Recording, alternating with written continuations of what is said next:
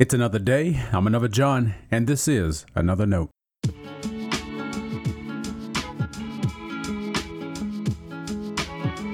Today's edition of Another Note is titled Good Pride.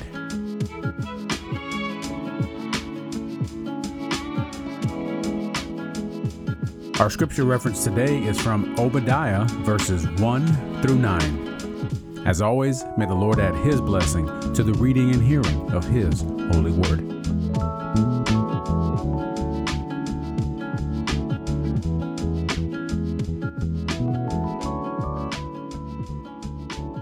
Thus says the Lord God concerning Edom We have heard a report from the Lord, and a messenger has been sent among the nations. Rise up, let us rise against it for battle. I will surely make you least among the nations.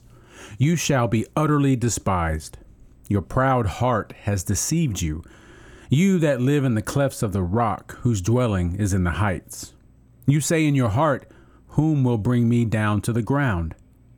Though you soar aloft like the eagle, though your nest is set among the stars, from there I will bring you down says the Lord. If thieves came to you, if plunderers by night, how have you been destroyed? Would they not steal only what they wanted? If grape gatherers came to you, would they not leave gleanings? How Esau has been pillaged, his treasures searched out. All your allies have deceived you, they have driven you to the border. Your confederates have prevailed against you. Those who ate your bread have set a trap for you. There is no understanding of it. On that day, says the Lord, I will destroy the wise out of Edom, and understanding out of Mount Esau. Your warriors shall be shattered, O Teman, so that everyone from Mount Esau will be cut off. This is the word of our Lord. Thanks be to God.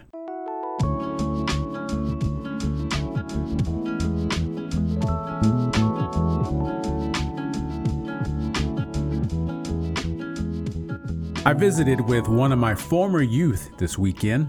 He was happy to show off his new car.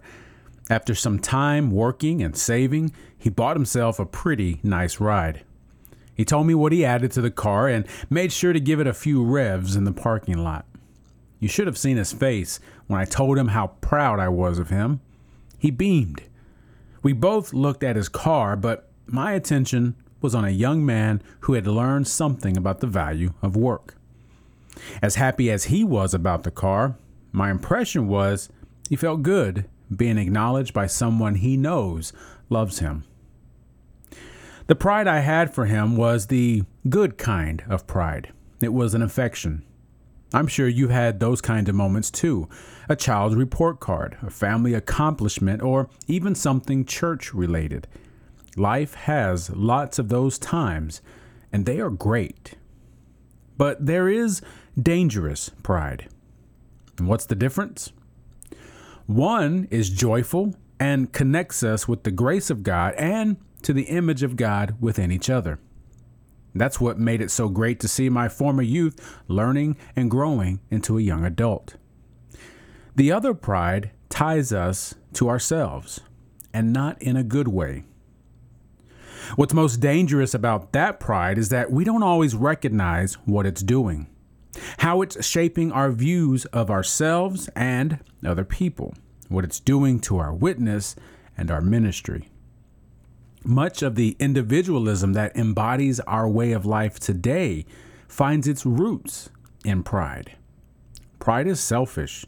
Pride does not honor God. So, what's the remedy? The opposite of pride is humility. That's a good place to begin. Humble yourselves before the Lord, and he will exalt you, is the instruction of James 4:10. Let God do the exalting. The Lord doesn't need your help. We can also turn to holiness. Humility and holiness relate to one another. Where one is, the other is. And the church needs both. I've been ruminating over a tweet for a few days. Someone online asked, What if the revival we've prayed for is actually the exposing and removal of abusive, spiritually dead leaders. Wow. If our church leaders aren't spiritually alive, what do you think they are? I'll agree with you if you say spiritually dead, but I'll also say they're prideful. Same difference. They aren't leading and connecting to the Spirit's work today. Instead, they're hanging on to the pride of what they've accomplished, what they used to be, and who they think they are. The church needs to be careful with pride. It seeps into our souls without us realizing it. It impacts our ministry and witness in the process. What you and I need to do is cling to holiness. Seek God with all our hearts and take a back seat to the power of God. If we do, we'll be able to appreciate the joyful, good, proud moments more. And we'll be able to rightly see our need of God's grace and mercy. We'll be spiritually alive. Stay blessed. Thanks for always supporting Another Note. This is our daily devotional. I'll keep writing and recording as long as you keep listening and we keep growing. If you ever find another note on iTunes or anywhere else podcasts are available, make sure to leave a review so others can join us. The easiest way to connect with me is online at anotherjohn.com. God be with you.